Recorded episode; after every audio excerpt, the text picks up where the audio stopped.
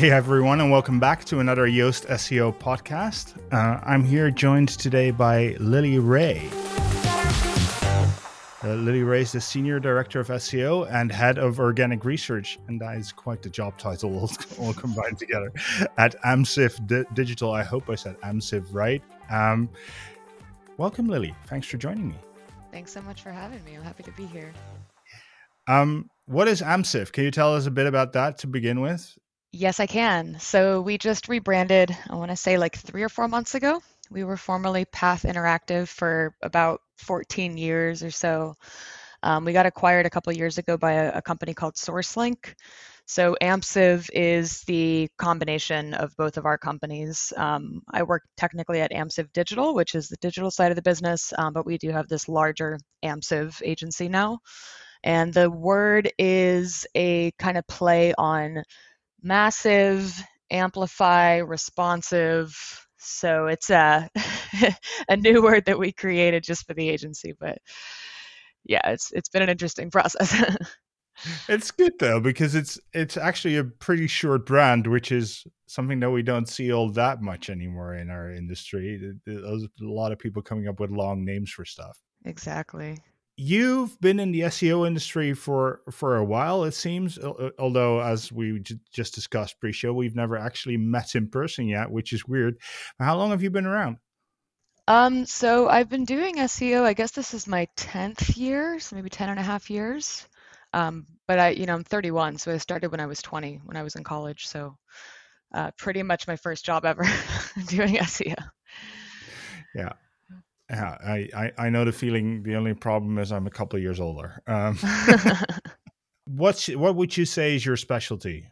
So, if you asked me a few years ago, I was really heavily focused on retail and e-commerce sites, just because of the nature of the agency that I worked at before this one.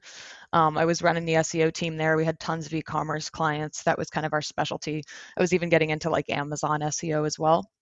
Um, and I really love technical SEO. So for my whole career, that's been my happy place is doing technical SEO. Uh, past few years, though, as I think a lot of people know, I kind of talk about um, algorithm updates and EAT quite a bit, and that's just due to the types of sites that I work on at this agency. So that's really become my passion lately. So if we if we dive right in straight into that that topic, you have all these algorithm updates. You write about them a lot, which we're all thankful for because then we don't have to. um, but is there any trends that you've seen in the last few years over uh, over these updates? Oh yeah, for sure. Um, that's actually so I have a few speaking engagements that are happening right now, like MozCon and everything like that, and that's exactly what I'm talking about. Is like what's what are the larger trends that have been happening on Google in the last few years? And it's just my opinion, just based on what I'm seeing and what I work on with my clients. But I do think that EAT, expertise, authority, and trust, is one of the biggest focal points that Google has been emphasizing over the last few years, not just in search, but in other products like Discover and, and, YouTube and Google News and everything. And I do think if you look at the data, especially in the Your Money, Your Life sector of, of sites, so sites that deal with finance and health and parenting and things like that, there's very much a clear push towards EAT. And on the flip side of that, there's a big reduction in dangerous content, spammy content, um, content that contradicts scientific consensus, and things like that. So it's been interesting. Yeah. So in, in a way, that is actually a move for the better, you'd say. Depends what your values are. Some people think it's Google policing, you know, content and information. Um, but for if you read the search quality guidelines and you kind of read what Google's going for, I think the average person would agree that it's for the best. Yeah, I saw you tweet um, ten hours ago. Is I think what what Twitter Twitter said. Um, tweeting about hey seos are focusing too hard on optimizing metadata uh, heading tags etc instead of just making a good result page right. um, which resonated quite hard with me because it's one of the things i keep telling people like just be the best result. It's very simple while yeah. also being very hard.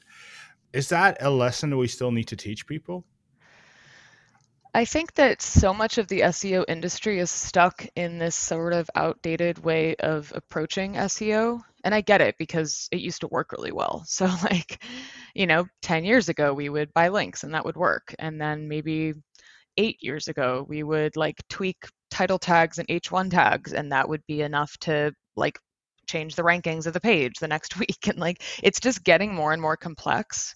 And the types of strategies that I work on with my team are so beyond that now. Like, you have to basically just treat Google as a human and think about what's valuable on the page or not. So so many people start with like you know what's the what's the h1 tag how many h1 tags are there what's the title tag what's the meta description it's like those things are great of course but it's really about what's the intent of the page does it cover all the content comprehensively is it helpful for users and that's really how we've been approaching our strategies and it's it's very effective these days. Yeah. Yeah i i can totally relate. It, it's what we've tried to tell people for a long time. Um, I saw someone tweet uh, the other day like not uh, uh, the, this quote not everything that counts can be counted and not everything hmm. that can be counted counts.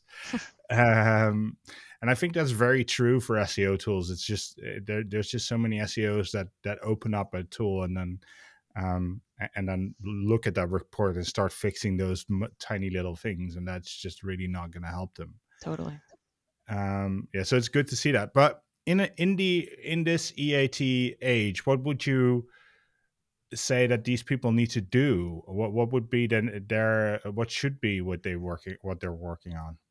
So there's so many different strategies and tactics to use to improve or at least improve the way that you're conveying EAT. In many cases, assuming that you're a legitimate brand, you have a good reputation, you've sorted those things out on the business end it's just a matter of making sure that that information is being transmitted through your website and through your other Google properties, so like Google My Business. Um, and really, like what we do with our team or with our with our clients is we'll say like, what are you truly an expert in? Who do you have on your staff that we can leverage for expert insights and put their names on the site? Um, we go through content that maybe was just written for SEO purposes 10 years ago and is not actually helpful, or maybe they wrote that content five different ways across five different posts, so we can make one bigger, more comprehensive article and consolidate those. So it's really just kind of taking inventory of, of what's been done on the site, what does the brand stand for, what is the brand an authority on, and just making sure that's all conveyed through the, the site. Okay. Um, does schema play into that? Or is that is that a, a, a result of what you're doing? Or uh, I yeah i do think schema plays into that. Um, i actually wrote an article a couple of years ago or maybe last year about the role that i think schema plays in eat and to be clear it's not a ranking factor in many cases it's something that can get you rich results but it's not like a necessity i do think that it really helps to disambiguate entities first and foremost. So like especially if you have an author that shares a name with somebody else, using structured data can can confirm who that person is. I've seen it happen just with my own knowledge panel where I added schema and suddenly Google started making the right connections about who I was. Um, I do share a name with a few other Lily Rays, kind of interesting. Um, but yeah, no, I think uh, it's something that we absolutely work on with our team, and Yoast has been very helpful because a lot of that stuff that we recommend is built into to Yoast, which is great. Yeah, it's, it's, it's some of the things that that Jono and I, as you know, geek on about as well. It's the stuff that I love to to improve on and, and look at, and at the same time, I get very annoyed when Google gets stuff wrong. Mm-hmm. Um, well you you, you alluded to it already but it, it, does get stuff awfully wrong sometimes and it, that's where yeah, yeah. I get annoyed. And and just as a as someone who views himself a bit more as fixing the system rather than individual sites hmm. um uh, it it's like what can i do to fix the system a bit more? Yeah. But, uh, um it is kind of hard to to prevent that sort of stuff. Um in in in many ways uh, you said disambiguate so it's not a ranking factor and i totally agree with you on that but at the same time it you, you do want to really make clear which which other part, uh, pages on the web are about you for instance if you're an right. author. um, is that something that people that you think people should work on a bit more? Yeah i do. Um, i think that that's one of the strongest uh, most effective tactics that you can use to improve EAT. And I've even been working with some pretty major publishers who, like, of course, they already have author bylines. They you know they have short bios for their authors, but there's still so much more that you can do to connect the dots. So, like, was that author listed on Google Scholar? Did that author write for a variety of different publications? And like giving a home you know whether it be on your site on their personal site but like having one centralized place where you can include all of that relevant information is really helpful to google and i didn't even know this until recently but jason barnard taught me this um, if you look at the knowledge panel there's a little globe icon that shows the url that jason barnard calls it like the home of where Google gets all of its information about a given entity. So make sure that you're basically showing up like you have a home listed and that Google's picking the right one and include all the relevant information on that page. Yeah, it is. It's uh, Jason taught me that too, as I think he's teaching a whole lot of people in our industry. um, if you haven't heard of Jason Barnard, we have a great podcast recording with him. So go back, go back into our archives and listen to that. Um, in all of this, how do you? Well, it, so you're doing this kind of work for your clients what is the outcome of that work? How do you measure the, uh, the performance of what you do? Yeah, it's a really interesting approach to SEO. It's it's definitely different than the work that I used to do. Like as I said before, I used to work on e-commerce websites. It's pretty straightforward with e-commerce sites. It's like yeah. get rid of technical issues, make sure you have the right category pages, you know, make sure crawling and indexing is working as intended. All this stuff that's like pretty routine. You kind of approach all the sites in the same way with with this EAT focused approach for a lot of the clients that we're working on, it's different every time and it's a really long game. So I gave a couple examples last week I presented in Napa and there's a couple sites that we've worked on where my favorite example is a site that was really destroyed by the Medic update in August of 2018. It's a health website they spent a year replanning uh, an EAT focused website, getting rid of a lot of thin content, dangerous content, content that wasn't helping users at all. Um, started working with experts, listed their names on the page, really just improved website architecture and speed, and technical issues, and all that stuff. And after a year of planning, they relaunched this new site, and it was like instantly a huge recovery. Um, I don't even remember 300% increase in traffic or something over the course of a couple weeks. So it's it's hard work and it takes a really long time. And generally speaking, we don't see the results of our efforts play out until another core update rolls out, which we have to tell our clients that from the get-go if they've been impacted.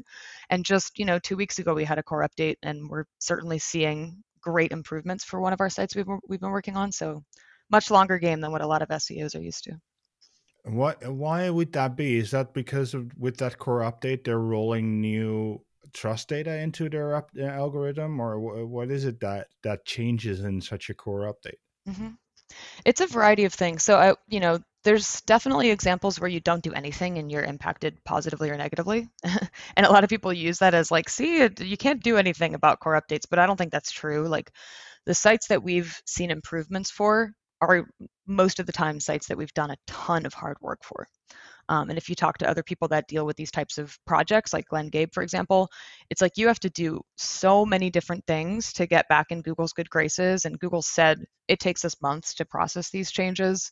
And I think during core updates is when those kind of site wide evaluations come into play. And if you're in line with what Google's been saying that it's focusing on, then you should probably be well positioned as the next core update rolls out.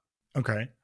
Um, but does that mean that, that someone is manually reviewing and that that data is feeding back, or is it not that simple? Well, I think it's the search quality evaluators reviewing it. So it's thousands of people reviewing it um, yeah. and making sure that the content is meeting their needs. I mean, just yesterday, I published this article about what happened with this update. One thing I thought was really interesting was that it was late last year, and you'll see this a lot where it's like Google makes a change to its documentation. So late last year, they said, we're changing you know some language in the search quality guidelines about dictionary definitions and we're saying if the word is ambiguous or the person doesn't understand it they should suggest that a dictionary or an encyclopedia shows up first to help define the word And lo and behold, one of the biggest changes that happened with this update was a huge increase in dictionary sites. So, like maybe there was something that happened late last year, early this year, where a lot of evaluators determined we don't know what this word means. It would be helpful to show dictionary sites. And that was probably the most salient thing that took place with this past update. So it's interesting to see how those things are connected. Um, but it does take time for Google to process the the feedback that they're getting from search evaluators. Yeah, actually for someone who for whom english is not their native language uh, me it's actually a great improvement because a lot a lot of times i will be looking just for that um, and it saves me a lot of typing um, but with a change like that you could suddenly also find yourself well be pushed down because a dictionary comes on top of you yep. at the same time that's not I, I, I guess that's also not a huge problem if you're number two behind the dictionary for a lot of that for those terms that's a really important point, um, one that I tried to make clear in the article because the first instinct everybody has when they see somebody's a loser is what did they do wrong? I like that site, they have great content, and it's like you have to look at what actually took place. So in some cases, that site moved down one or two positions on average across the board for all of their high ranking keywords. And that's actually a pretty big, that's going to cause a big decline in traffic and visibility. But they didn't necessarily do anything wrong. Maybe Google just decided a dictionary should outrank them. So it's really important to remember that it, it could just be like Google shifting the intent of what gets to rank, but you didn't necessarily, you're not a loser. You just kind of moved down in that process. Yeah, and it might not even save you all that much actual converting traffic. Totally. totally. Uh, because if they were looking for what the word means, then your site might not be the best result anyway. That's really important to keep in mind as well. I think uh, the gut instinct for a lot of people when they are affected by core updates is to say, like, it's crashing and burning, I'm losing everything. it's like, no, you're losing traffic and rankings to your blog articles that probably weren't converting very well in the first place um, take a look at your actual conversion data and see if that was impacted because traffic's not everything. Yeah, that's something that um, we've definitely learned the hard way, Joost, as well, where we, oh, you go up and down a bit and then you see these rankings and then you f- figure out later on, like, hey, this is all traffic to pages that we don't really care all that much about. But in, if we go back to the performance a bit, how do you what what do you measure? Is there any any tools or uh, stuff that you use to measure the performance of your clients, other than pure analytics? Yeah, it depends on the client. You know, some clients track phone calls, form submissions, whatever the case may be. But what I like to do, since I'm on this EAT kick, is like overlay um, different elements of the page with performance. So, like I also wrote an article for Search Engine Journal last year about basically visualizing like author performance. So, for example, if you have a bunch of authors that are writing on medical topics and maybe your site makes money through ad revenue and, then traffic, then it's really important who's writing what, like who's performing the best, you know, who's generating the most page views and traffic and everything. So, what I like to do is take author names and then cross reference that with website traffic or goal completions or whatever KPI they're focused on. You can also take, you know, use whatever crawler of your choice and extract things like um, the date of publication, the the hierarchy of the site, so tags and categories, and you can start to get an understanding of like like let's say you're looking at breadcrumbs, for example. You can say, wow, the, the content when we write about exercise is really outperforming content when we write about recipes. So maybe like we're perceived as more of a, a fitness site than a cooking site. And just drilling into like what you're the perceived authority and expert on is something that I think can help inform what type of content you create going forward. Is it just that, or is it also the other way around? Like, what can we do to become more of an expert in Google's eyes on on that topic? Yeah, I mean, what I like to do, and another place that's really interesting to look is Discover as well, Google Discover. Um, sometimes you'll notice, like, wow, we really perform really well in Google Discover on a certain topic, so maybe we should double down on that topic. As far as like building authority, it's hard to do. I think authoritativeness is largely evaluated by a link profile. So if you don't necessarily have strong links in a certain area or from certain types of sites, it can be really difficult. But um, you know, it's it's what I would recommend doing if you want to build up authority is work with established experts in that area and see if you can invite them to contribute or interview them, have them share your article, link to your article, um, and start that way just to build trust. Yeah, so you, you have to join the already existing network and work yourself in from within instead of going at it the other way around. Yeah, I think so. Okay, cool. Um, so uh, seeing everything that's happened over in, in EAT over the last couple of years, what do you expect the next steps to be on uh, from Google?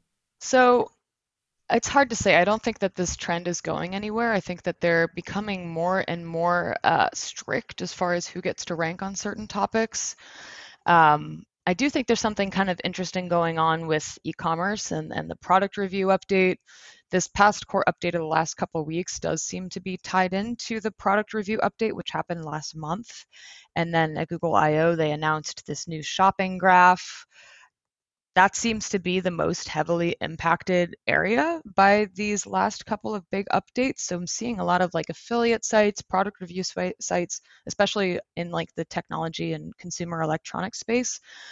There seems to be a lot of very big movement there. And then my team almost every week is like, is this a new feature where there's like all these product comparisons happening on Google? So it's hard to say what's happening there, but I don't know that it necessarily bodes well for e-commerce websites. And Google's up to something pretty big. Well, is it e-commerce websites or is it the the affiliates in between that are going to suffer? Yeah, that's a good point. Yeah. I, if I had to place my bet, it would be on on affiliate becoming a very hard sport very quickly. yeah, I mean they're pulling in a lot of the affiliate data into the search results themselves. So, I mean, you're totally right. But I do think like there's some sites that have actually seen huge growth in the last few weeks and their affiliate sites.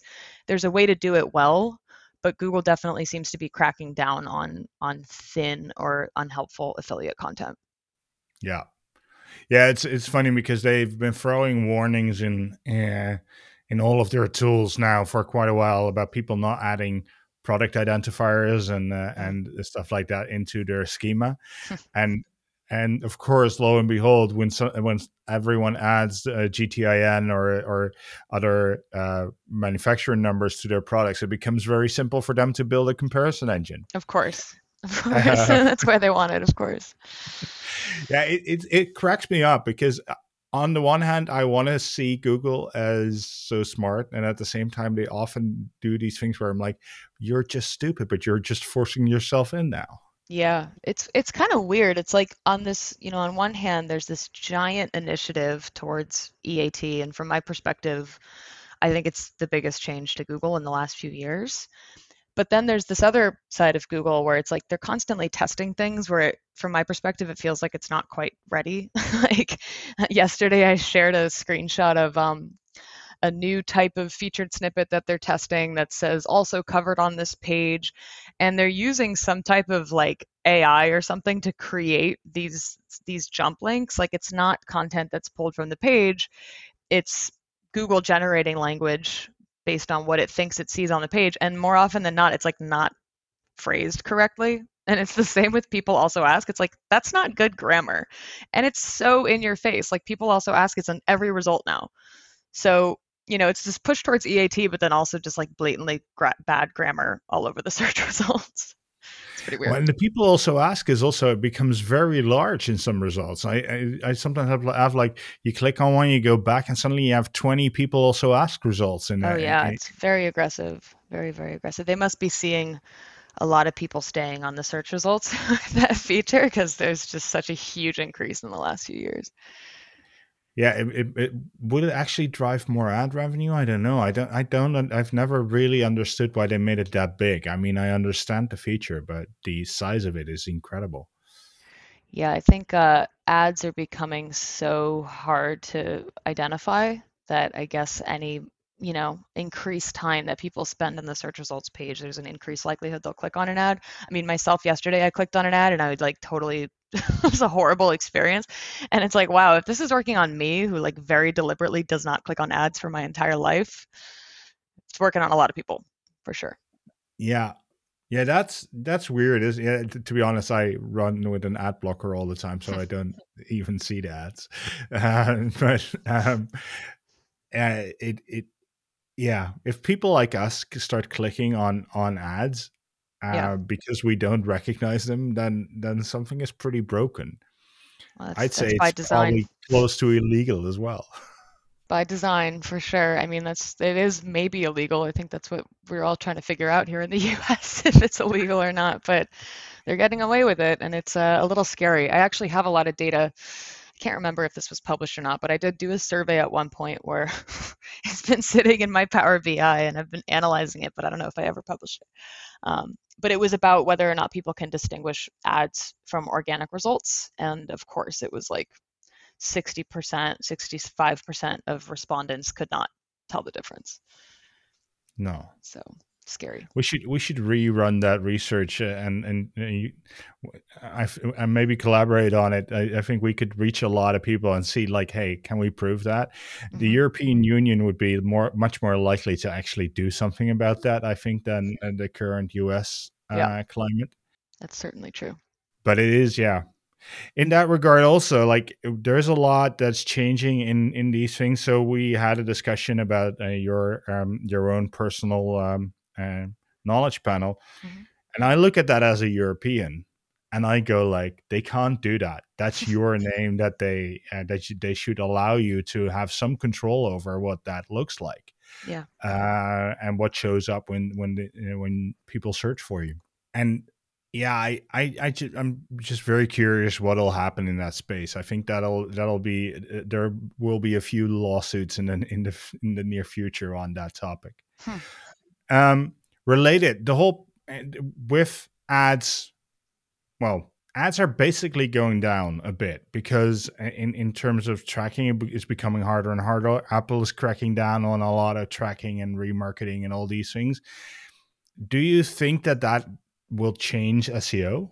Well, if the last year is any indication, and granted, coronavirus changed a lot of things, maybe temporarily, but there's never been as much demand for SEO as there is now, which is pretty like vindicating because people have been saying for years that it's it's going away, it's harder to do, blah blah blah.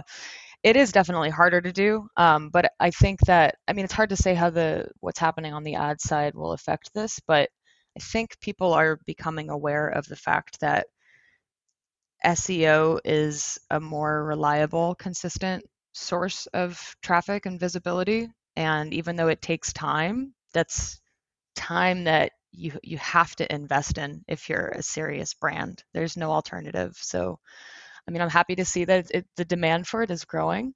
Um, not exactly sure what will happen with ads, but I do think that I personally think that there's always going to be a major need for SEO because it's just, from my perspective, like how the internet works.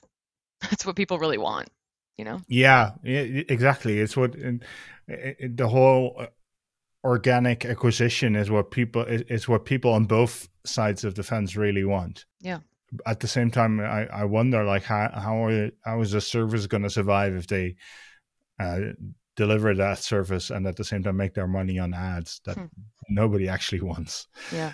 Um, so that's yeah, an interesting uh, future uh, probably for uh, for well maybe even uh, the what's that new uh, search engine uh, Neeva or Mhm. whatever like where I can pay a monthly fee and don't have ads. I in in many ways that that does sound like a very good solution. Yeah, it does actually. Sounds very appealing. Yeah, if I could do that for for my search engine and my social network, I'd be a very happy man in many ways. Yeah. It's an interesting concept. You already mentioned like hey, Yoast SEO has been helpful in that. Is WordPress a platform that you use a lot for these uh, uh, for these sites? Yeah, absolutely. I mean, our our agency, AMSIV, we have a, a web development and creative team. So we do a lot of website launches. I think we always pick WordPress when it's up to us. We do a lot of migrations onto WordPress.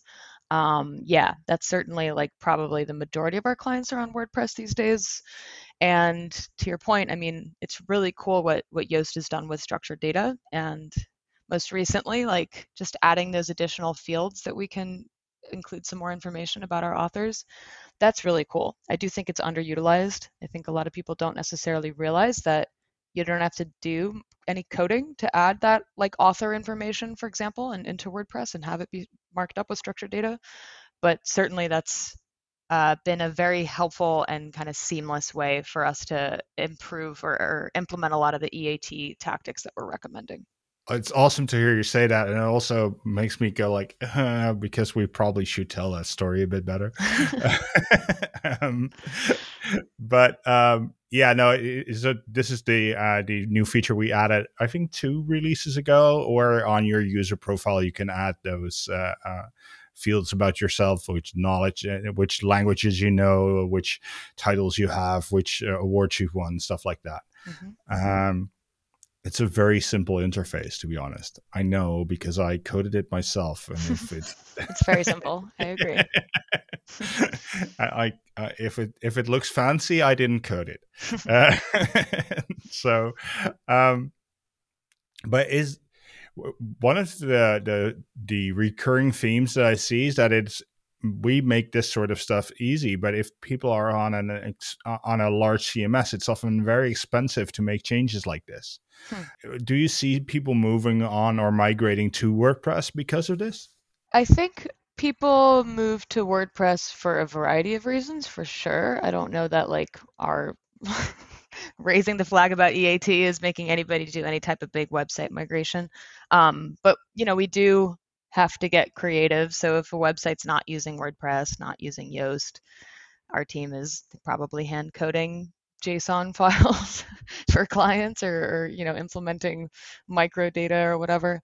Um, but certainly it's a a big sigh of relief for our team whenever a, a site is on WordPress because it makes us a lot easier to implement the things that we're recommending.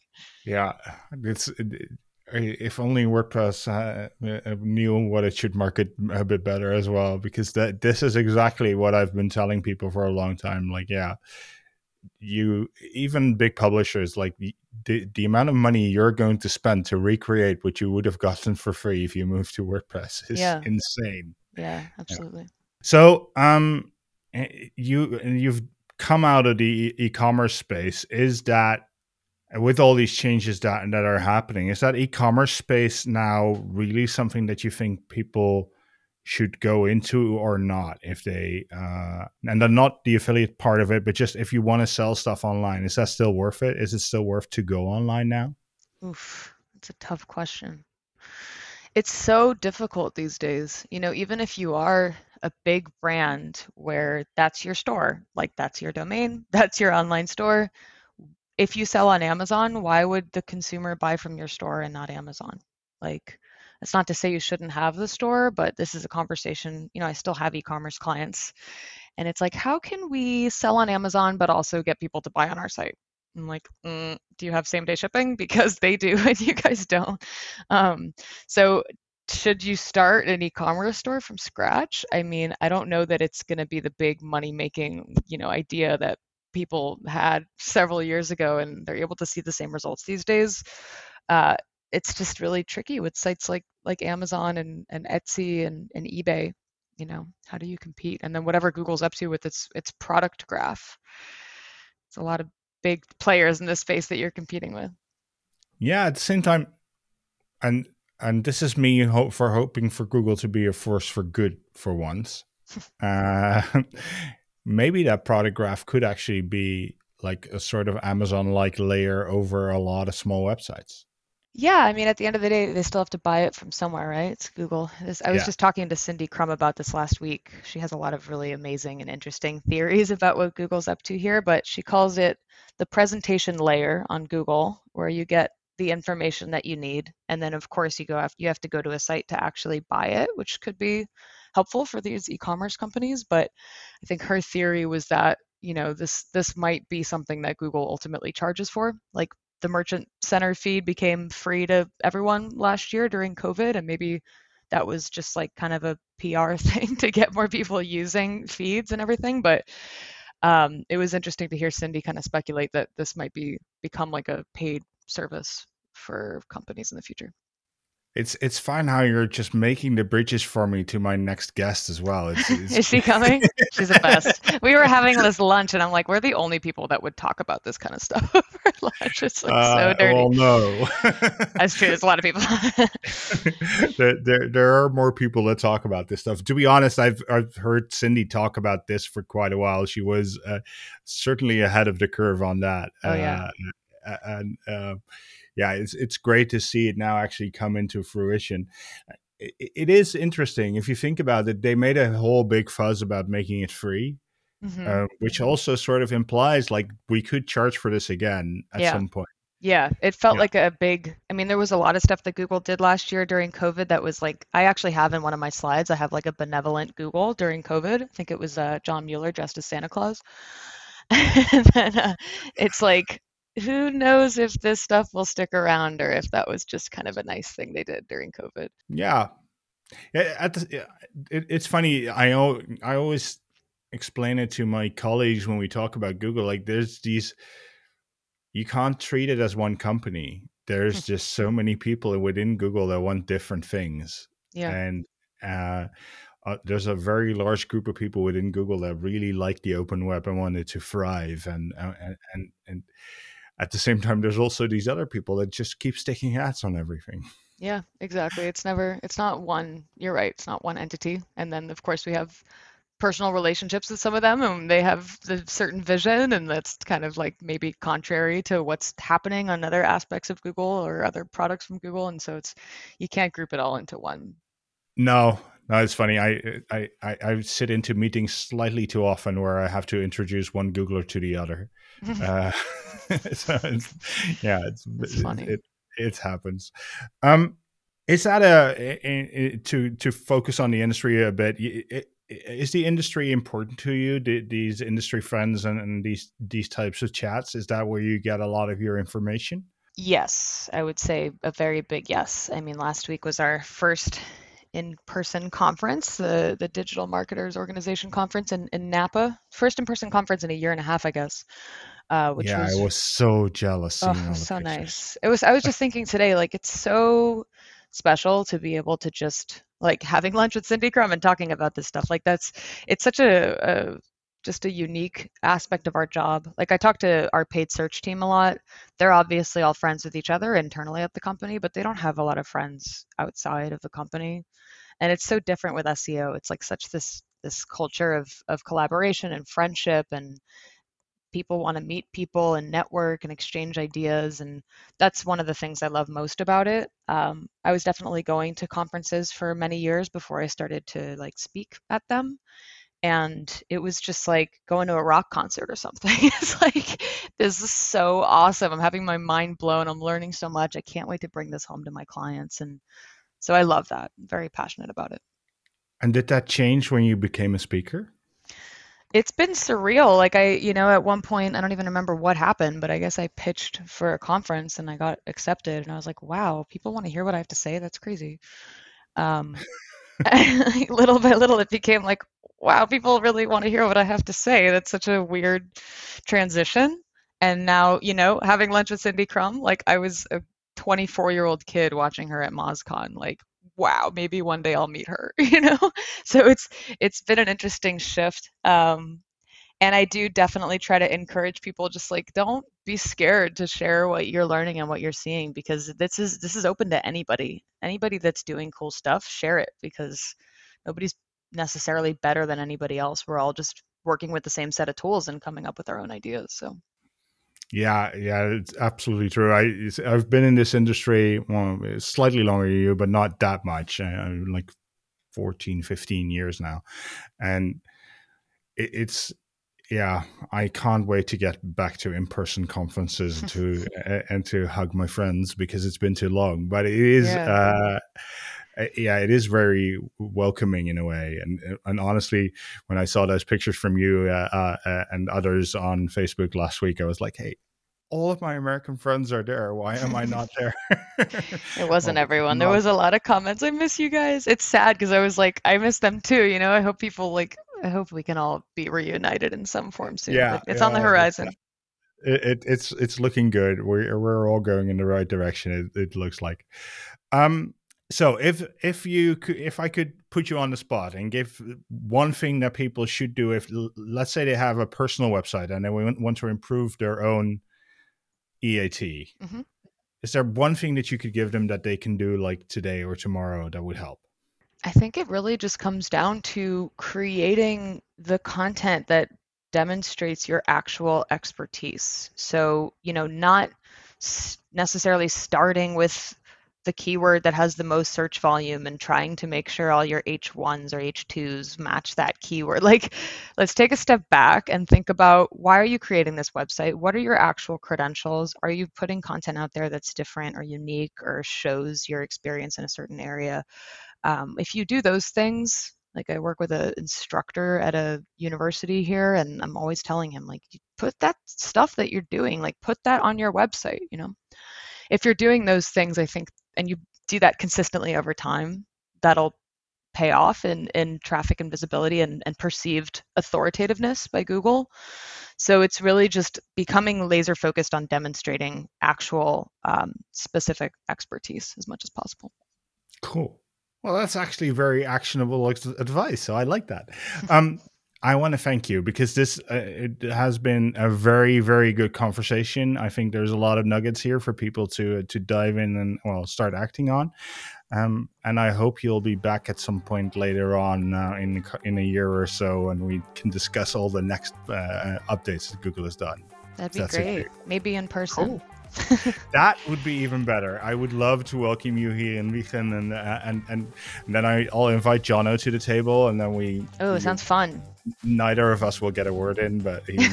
have a heated debate. awesome. Okay. Well, thanks Thank for you. having me. That was it, everyone. Thanks for listening to the Yoast SEO podcast. If you're not subscribed, make sure to to subscribe on your favorite channel. Thank you.